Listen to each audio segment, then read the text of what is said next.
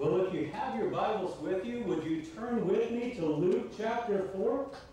It's also printed in the bulletin for you. Luke chapter 4, verses 1 through 15. If you do have your Bibles, I encourage you to keep them open as we'll be skipping around through Scripture a little bit. But our main text is Luke 4, verses 1 through 15.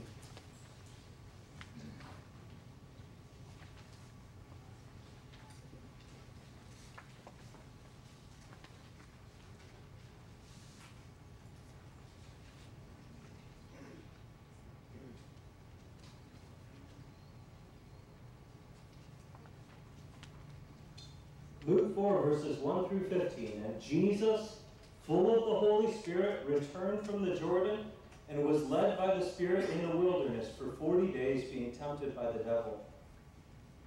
And he ate nothing during those days. And when they were ended, he was hungry. And the devil said to him, If you are the Son of God, command the stones to become bread. And Jesus answered him, It is written, Man shall not live by bread alone and the devil took him up and showed him all the kingdoms of the world in a moment of time, and said to him, To you I will give all this authority and their glory, for it has been delivered to me, and I will give it to whom I will. If you then will worship me, it will be all yours. And Jesus answered him, It is written, You shall worship the Lord your God, and him only shall you serve. And they took him to Jerusalem, and set him on the pinnacle of the temple, and said to him, If you are the Son of God, Throw yourself down from here, for it is written, He will command His angels concerning you to guard you, and on their hands they will bear you up, lest you strike your foot against a stone. And Jesus answered him, It is said, You shall not put the Lord your God to the test. And when the devil had ended every temptation, he departed from him until an opportune time. And Jesus returned in the power of the Spirit to Galilee.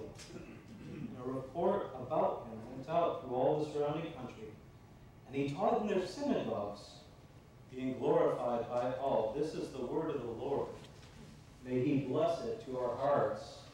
Well, brothers and sisters, perhaps some of you, not a lot of you, very young church, but some of you may remember the late 80s, early 90s fad evangelical Christianity.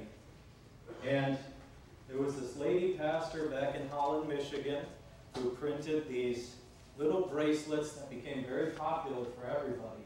And they said the letters WWJD. What would Jesus do?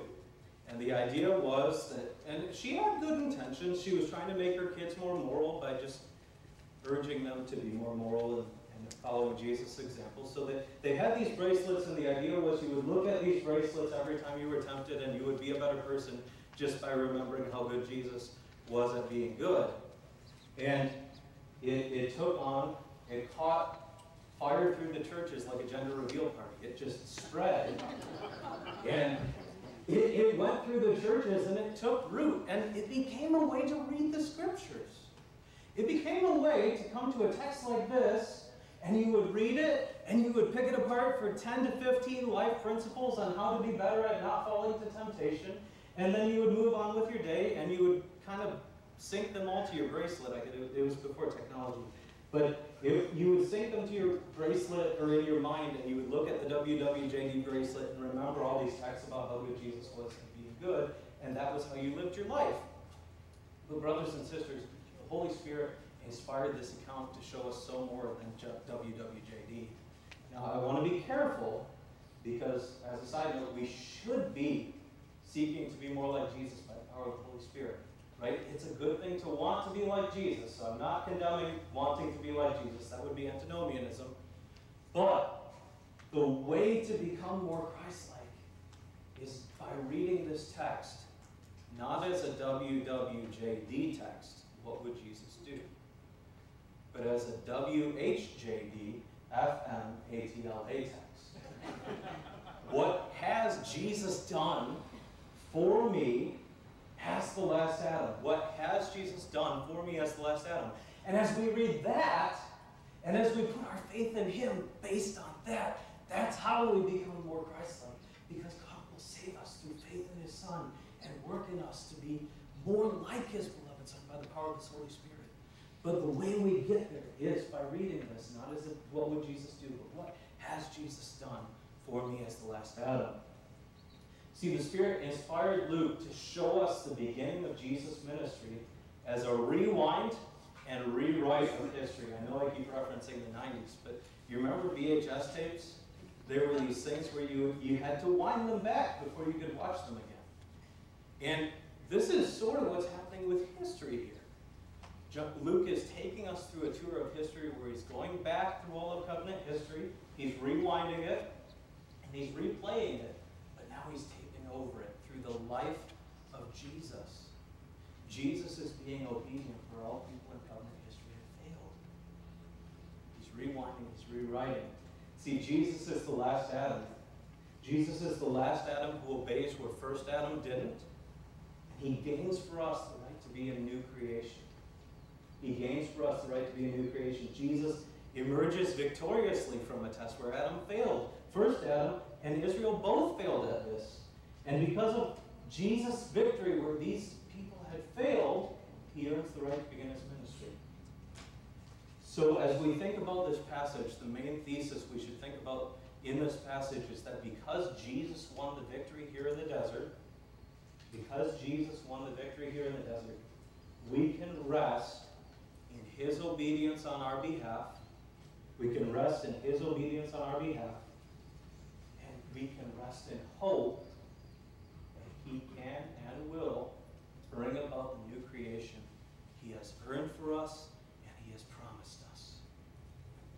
Because Jesus won, we can rest in his obedience on our behalf, and we can rest in hope that he's going to bring about new creation because he won it and he promised it. And we're going to look at this in three points this morning. The backdrop of this test, the backdrop of this test, and then point two is the battle that takes place. The battle that takes place.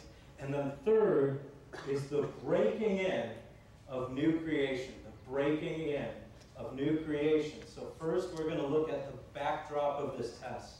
And we're going to reread verses 1 and 2. And Jesus, full of the Holy Spirit, returned from the Jordan and was led by the Spirit in the wilderness for 40 days, being tempted by the devil. And he ate nothing during those days, and when they were ended, he was hungry. So Jesus has just been baptized, and he's been led in the wilderness for 40 days, and he's being tempted by the devil. Now think back with me to the Old Testament for a second. Who else does the New Testament say was baptized in the cloud and in the sea? Who else was led by the Holy Spirit through the wilderness and tempted to whether they would trust the Lord or not, based on whether they would believe He even when they were hungry? Israel, right? Israel. They were led through the wilderness for 40 years by a pillar of cloud and a pillar of fire. And what does the scriptures? That was the Holy Spirit leading them. The pillar was the Holy Spirit leading them through the wilderness. And Exodus 13 22 says, The pillar of cloud by day and the pillar of fire by night did not depart from the people. So, in our passage this morning, Jesus is led by the Holy Spirit into the wilderness, and he's led by the Spirit into the wilderness after being baptized, right? They were baptized in the sea, and then Jesus is tempted by the devil. See, it's a rewind. It's a rewind and a rewrite. Jesus here as the true and better Adam is going through the same ordeals that Israel went through and failed. Jesus is led by the Spirit in the wilderness and he's hungry. Jesus is led by the Spirit in the wilderness and he's hungry. Israel was tempted by the devil, by the devil in the wilderness and failed. And, and remember in our call this morning, the second part of that is a warning. Today, if you hear my voice, do not harden your hearts as in the rebellion Right? that's, that's what he calls it. They tested me, so I loathed that generation. Israel failed the test. Whether, whether they would believe that God was with them, even though he's literally right there in the fire. Jesus goes for 40 days of hunger in the wilderness. He's still full of the Spirit, still trusting that God's really with him, guiding him by the Spirit. Still trusting in his Father's provision and trusting in the Father's character. And he passes the test gets those 40 days of victory. He comes out. Notice that. He comes out. So we've got two verses of Jesus' time in the wilderness. And what Luke's showing us here is a contrast, right? We've got two verses about Jesus in the wilderness. How many books do we have about Israel in the wilderness? It's four. We've got four books about Israel's failures in the wilderness to trust the Lord. Immediately after they're through the sea, they sing a very nice long song of praise. And then what do they do? I'm thirsty, I'm hungry, I'm thirsty again. Is God really with us? And that's before they even get to Sinai. Three chapters between going through the sea and getting to Sinai, and they've already complained and rebelled against the Lord three times. And the Lord has provided for them over and over again. They've rebelled over and over again. They failed. They failed, not Jesus. Jesus gets two verses here. Jesus, full of the Holy Spirit, returned from the Jordan, was led by the Spirit in the wilderness for 40 days, being tempted by the devil. He ate nothing during those days, and when they were ended, he was hungry. Jesus follows the Spirit into the wilderness. He trusts the Lord without complaining, even though he's famished. Even though he's famished. And he ends those 40 days in trust. Israel failed to trust. Jesus trusted completely. Israel complained. Jesus doesn't open his mouth here. Israel died in the wilderness. Jesus came out. Jesus came out of the wilderness. By giving us just these two verses about Jesus' time in the wilderness, Luke is showing us the absolute contrast between Jesus and Israel. Jesus perfectly obeys the Father's will. Jesus perfectly trusts the Father's character, that God is really with him. And he perfectly follows the Spirit's leading. But here's the thing it's not just a rewind and rewrite of Israel, it's a rewind, rewind and rewrite first Adam, the first Adam's failure. Look back with me at the genealogy in chapter 3. If you have your Bibles open, Luke chapter 3 verses 23 through 38. What do we have there? Why do we have this genealogy here? Starts with Jesus, goes back through all the Old or the New Testament into the Old Testament, it goes through Joseph to Boaz, or to David to Boaz, and all these people. Who does it end back? Who, who's the last person in Jesus' genealogy in Luke? It's Adam. And it's Adam, the Son of God. So we've been brought through this rewind and rewrite of history, and one of the ways Luke's doing this is by rewinding history to Adam, the Son of God. But notice too, Jesus is the Son of God. Luke 3, 21 through 22, what does God say when he comes out of his baptism? When all the people were baptized, and Jesus also had been baptized and was praying, the heavens were opened, and the Holy Spirit descended on him in bodily form like a dove. And a voice came from heaven You are my beloved Son, with you I am well pleased. Jesus is also the Son of God. And he's the God man. He's the Son of God. And God the Father has sent his Spirit down and given Jesus an official, inspired declaration of reality. The reality is, you're my son. I'm well pleased in you. That's the reality. That's God's de- de- uh, declaration to Jesus. He's told him the reality of whose son he is and whose side he's on. And now look at where Jesus is. Jesus just is in the wilderness, but he's in, he's alone. He's in the one spot where he's all alone, representing humanity, giving He's been given a declaration of what the reality is, and then he's given a time where the devil can test him on whether he's going to believe the reality that God has told him. Jesus is a rewind, or this story is a rewind of history to the point of first Adam's failure. And that's why Jesus is in a wilderness. Notice this too. Adam had a garden, right? Adam had a garden that God gave him. It was full of fruit that he could eat anything from, and he was supposed to expand it and, and have dominion over it after he passed the test of the tree. Whether he's going to believe God or not. Jesus is in a wilderness where there's not even a starting point yet for dominion because he's in the spot that Adam earned. Adam failed to cast the serpent out, and God kicked Adam out of the garden. Well, where are they now? They're in the wilderness. No fruit trees. There's some rocks. There's some sand. It's not a garden. It's a wilderness because that's what Adam earned. So Jesus is standing as the last Adam in the place where first Adam earned for us, and he's now going to go through the same test Adam went through, but it's going to have a different result. This brings us to our second point the battle that takes place. The battle that takes place. Jesus undergoes the same test Adam was called to undergo because he's, he's asked, Am I going to believe God's word is true or am I going to test it? If you have your Bibles with me, turn to Genesis 2 for a moment. Genesis 2.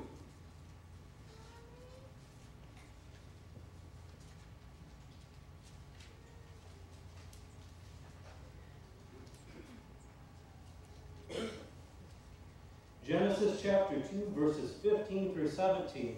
The Lord God took the man and put him in the Garden of Eden to work it and keep it. And the Lord God commanded the man, saying, You may surely eat of every tree of the garden, but of the tree of the knowledge of good and evil you shall not eat, for in the day that you eat, you will really die.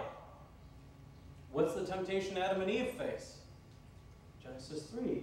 Now the serpent was more crafty than any other beast of the field that the Lord God had made. He said to the woman, Did God actually say you shall not eat of the tree in the garden? And the woman said to the serpent, We may eat of the fruit of the trees in the garden, but God said, You shall not eat of the fruit of the tree that is in the midst of the garden, neither shall you touch it, lest you die.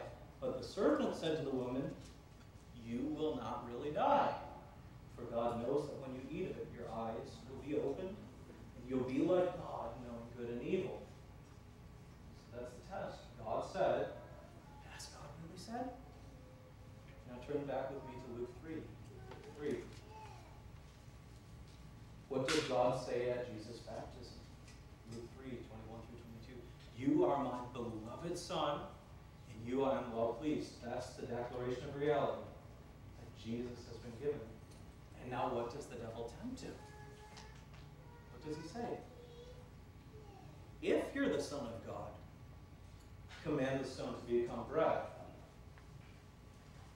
Jesus is going through the same test. Am I going to believe God's word or am I going to test God's word and judge it with Satan? See, the issue is not what Satan is asking Jesus to do. See, Jesus can do whatever he wants with rocks. The issue is why Satan is asking Jesus to turn the rocks into bread.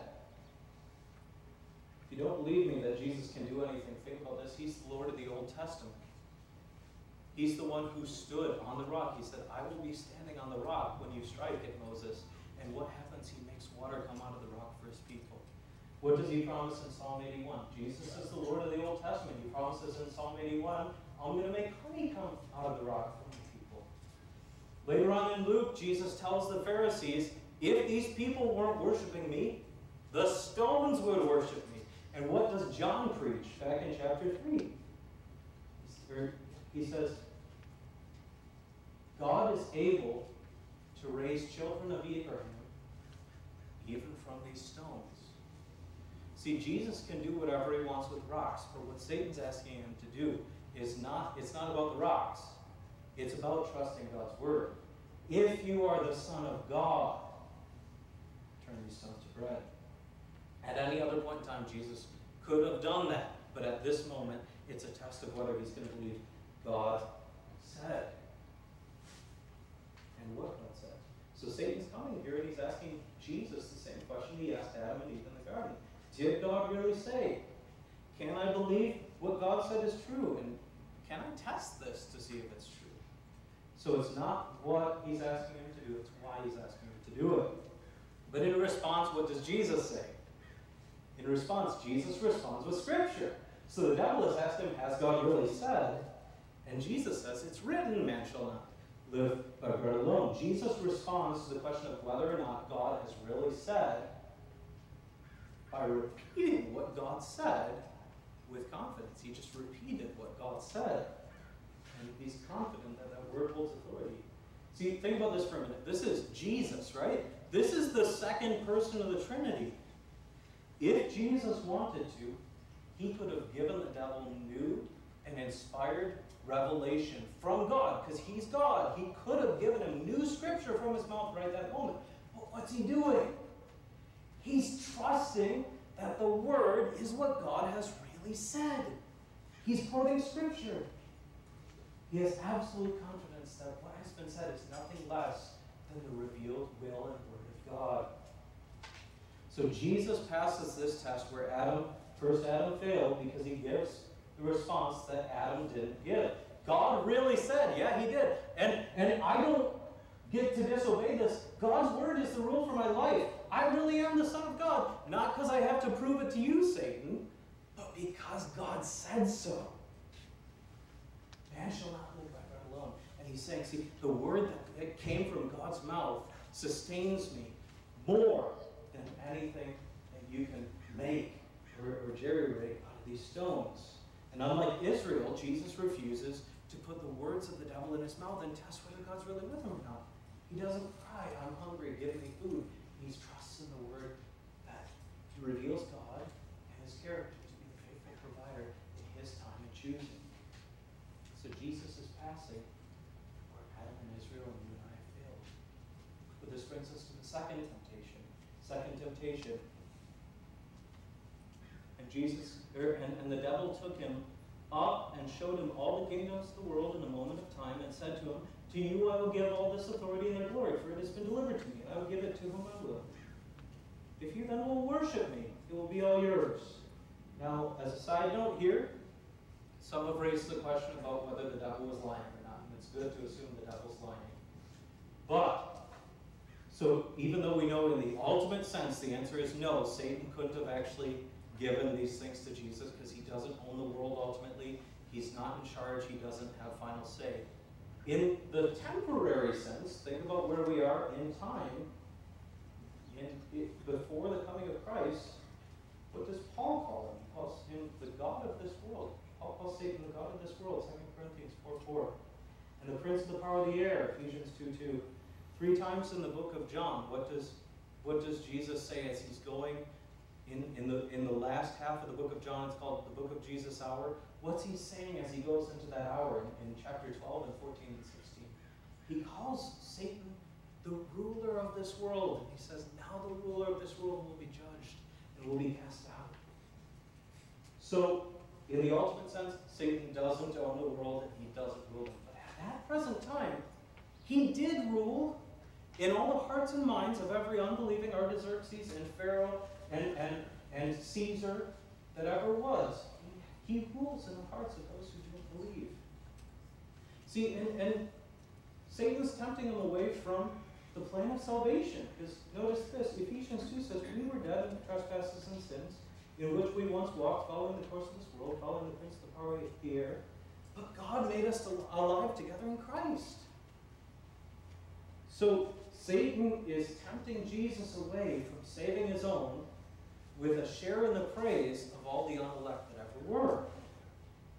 So he's tempting them away from rightly God glory by going to the cross and dying for his own and loving us. And he's saying, you can have all the glory that's due you if you and, and be the, the king without being the suffering king. If you just bow me, you can still. And this is a real temptation. Notice this Jesus did go through temptation in the garden. Not in the ultimate sense, you know, God can't sin. But He did pray, Father, if it is your will, let this cup pass from me. Nobody wants to suffer the full wrath of God. Satan's tempting him out of doing what God has called him to do. But again, by tempting Jesus without the cross, what Satan is again implicitly, implicitly testing Jesus about is are you going to believe God's word? Why would you trust the Father and why would you trust his will for your life if he says you're his son and then he makes you go through this? Why would you do that? Why would you trust his character and his will as he reveals it in his word? God isn't treating you like the thing he says you are. If you were really a son, why would he make you do this? If you bow to me, even though I don't think you're his son, or I say you're not his son, I'll still treat you as if you're the thing I say you're not. See? It's, it's a temptation again. Has God really said? Has God really said? But again, Jesus replies with absolute trust in the Father's will and, and his word And so the devil's lies. He knows that God has said You're only supposed to worship me. And so he trusts the Father to glorify him in his time and place of choosing. So Jesus is once again succeeding where first Adam failed because he's giving the answer Adam did. I believe God's word and I don't have to test it. But this brings us to the final temptation. Look with me at verses 9 through 12. And he took him to Jerusalem and set him on the pinnacle of the temple and said to him, If you're the Son of God, throw yourself down from here. For it's written, He will command His angels concerning you to guard you, and on their hands they will bear you up, lest you strike your foot against a stone. And Jesus answered him, It is said, You shall not put the Lord your God to the test. So Satan is pulling out his best trick in his playbook. It's the trick that worked on Adam and Eve. He's using scripture twisting. When has God really said didn't work, what did he do? He said, It's because the tree is the thing that God says it is. It, because the tree is what God says it is, it's a tree of knowing good and evil, you should disobey God and eat it. See, it's, it's taking the, it's, it's now twisting God's purpose in revealing the things he's revealed. And, and Satan did this to them in the garden. He said, not just has God really said, but because God has said, disobey God. And he's doing it here too. He takes Psalm 91. Psalm 91 is the one we sang before at the beginning of the service, right? And it's it's a it's a call to confidence in the Father's care for us. That's the overwhelming meaning of the psalm. It's not, hey, go exalt yourself. That's the disobedience. It's because this is what God has said, you can trust in Him. Because this is who God is and what He does, you can trust in Him. But again, it's twisting the scriptures, taking a psalm that's meant to inspire humble confidence in the revealed word of God and, and humble confidence in God because of who he is. And instead of doing that, Satan's saying you should use it as an opportunity for self-exaltation. And he's quite literally told Jesus to jump to the wrong conclusion. It's, it's, it's taking that inspired word that should inspire humble confidence and trust. And it's saying you should exalt yourself. But again, think about what this is. It's, it's a test. Are you really the Son of God? And do you want to test God's word to see if it's true? Who, who else is in the temple, right there on the temple? Who else is in the temple between two angels? Who's got a seat that's covered by angels and lives in the temple? It's God. He's again saying, if you're the Son of God, why don't you go be the one behind the veil? If you're the Son of God, why are you going through this stuff? Why don't you shuffle off this body? Why don't you stop being weak and sick and hungry and tired for your people? And why don't you just go fly? Why don't you go be making use of your majestic dignity? Why are you going through this humiliation? But again, Jesus responds with trust in the Father's Word. He trusts the Father's Word, and he trusts that it's true and it doesn't need to be tested. See, it's, it's asking to test whether this is true or not. And he knows that the Father's will for his life, and the Father's will to glorify him in his time and choosing, is better than any plan that Satan can come with or come up with in the short run. Look at Jesus' response in verse 12. He says, It is said, you shall not put the Lord your God to the test. The devil just tempted him to test whether the Lord's word is really true, and Jesus responded this third time by taking that stated confidence up a notch. Notice this too, taking stated confidence in the word up a notch. See, for the past two temptations, Satan has been saying, Has God really said? But what has he said now? He's gotten on the it is written wagon. Notice this. Satan got on the it is written wagon. And he said, Well, it is written, you shall, or er, he will command his angels concerning you to guard you, and on their hands they will bear you up lest you strike your foot against a stone. So, in response to Satan getting on the it is written wagon, Jesus goes, It is said. It is said. I submit to the word of God as the authority for my life because it's God breathed and it's true. God really said it. I am the Lord your God. You're not supposed to be tested. Not because I have to prove it to you through tests, but because that's what God said. God's word isn't something that Moses just made up to get the Israelites to be quiet in the desert. God's word isn't just clever poetry that people came up with because they were really inspired by the sublime or something. It's God breathed. I don't stand in judgment over this. It stands in judgment over me. This is a stark contrast with first Adam with Israel.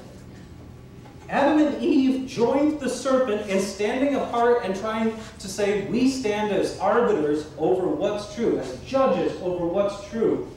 And Jesus says, what my Father says is true, and I'm not going to test it. Israel decided to complain and believe, you know what, maybe God's not really with us, as he said. Jesus trusts his Father's word completely.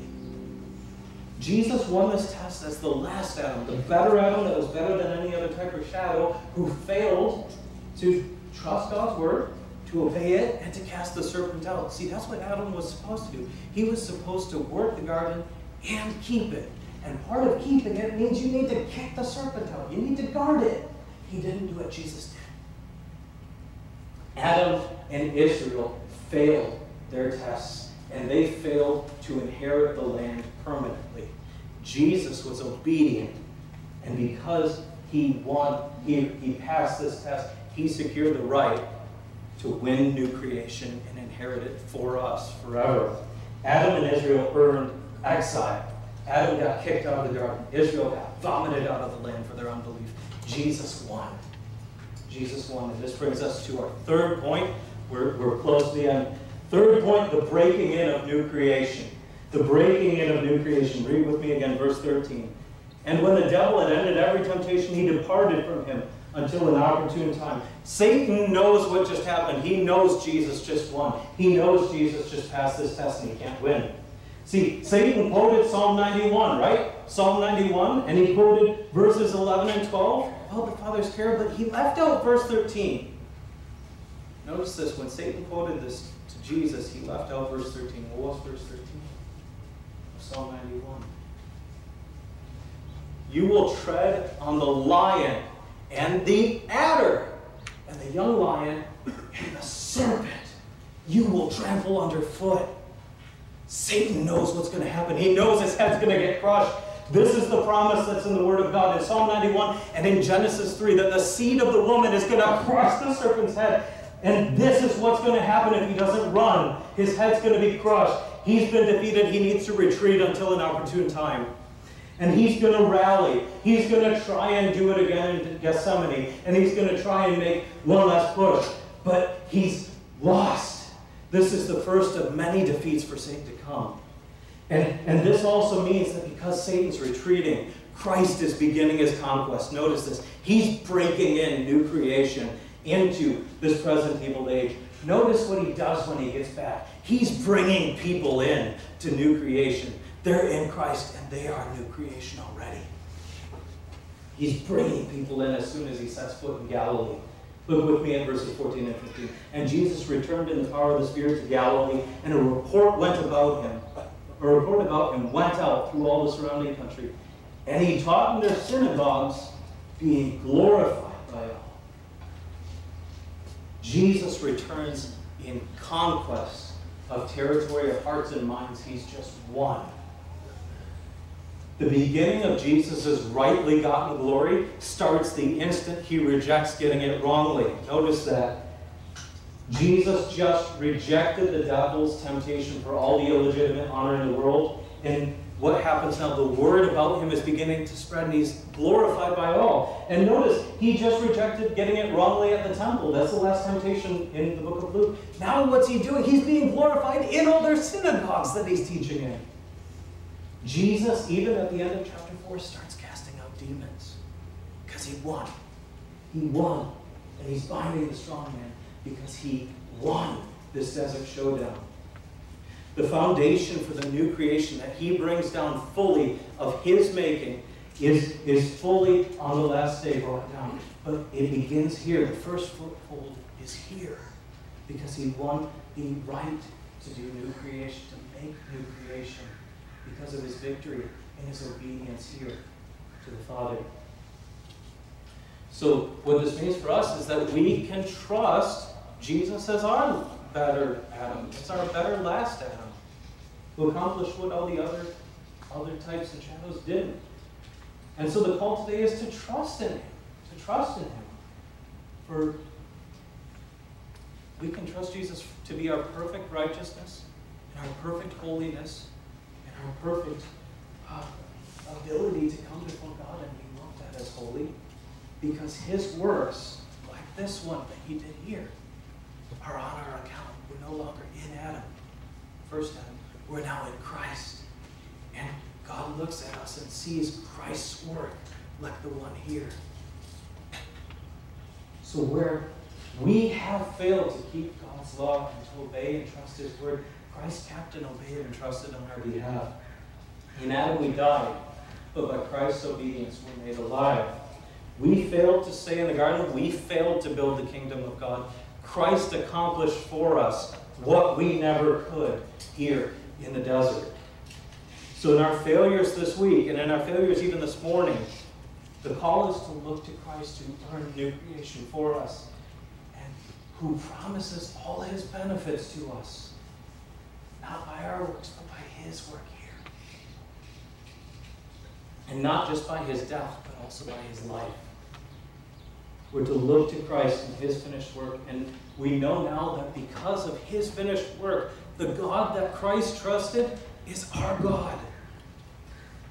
He's our God too. And that means our God is working by his Holy Spirit to conform us more and more into the image of his beloved Son. His beloved Son, who won this victory for us here and who won, won the right for us to be a new creation. Would you join with me in thanking him? Lord, we thank you so much for the gospel of your Son. We thank you that it's your power for our salvation, that Christ has done everything we need, that, his work is finished. We pray that we would trust him more and more, that we would love him and love you more and more for sending him. But Lord, we also pray that we would live in light of this reality, that we are now your new creation. We pray that we would be lights and witnesses to the goodness that you have shown us in Christ.